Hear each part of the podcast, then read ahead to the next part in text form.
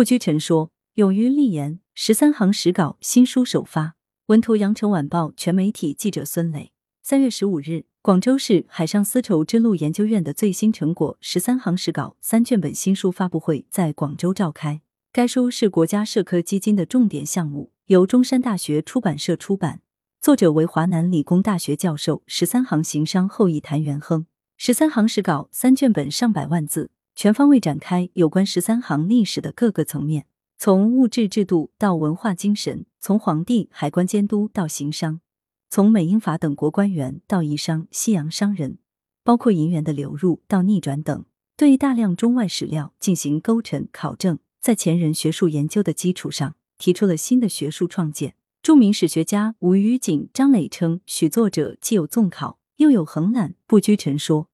勇于立言，全书史论结合，编年史与专题研究相得益彰，兼具可读性与学术性。广州十三行是世界大航海时代的产物，也是清代中期外贸体系的重要组成部分。它随着十六世纪的国际性海洋贸易应运而生，并推动了十八世纪的海洋商业的扩张。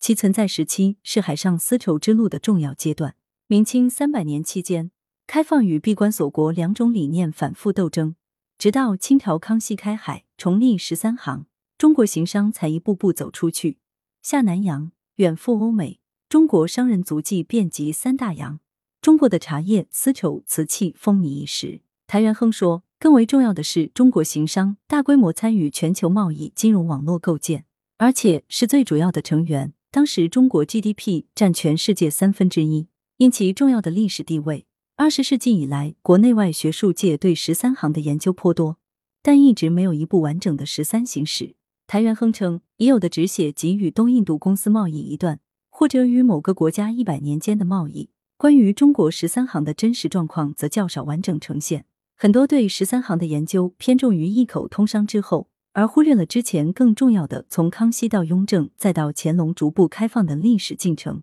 十三行史稿则从一五五七年中国与西洋贸易的澳门、广州二元中心的确立写起，到一八五七年被第二次鸦片战争炮火彻底焚毁。该书全面梳理了广州十三行在古代中国与世界大航海时代接轨的三百年历程。呈现其从禁海到开海，从晋阳到开洋，从一口通商到鸦片战争，从万邦来朝的朝贡贸易走向全球化市场贸易的历史变迁。在此期间，银钱堆满的广州十三行成为西方工业革命的影子银行，推动世界经济的飞跃发展，谱写海上丝绸之路的华彩乐章。十三行长达三百年的经济史波谲云诡，大起大落，为中国步入现代做了艰难的铺垫。十三行的历史价值就在这里。谭元亨表示，十三行不仅仅是一部经济史，更是一部文化史、思想史。它的当代容量对后世深远的影响还有待进一步挖掘。来源：羊城晚报羊城派，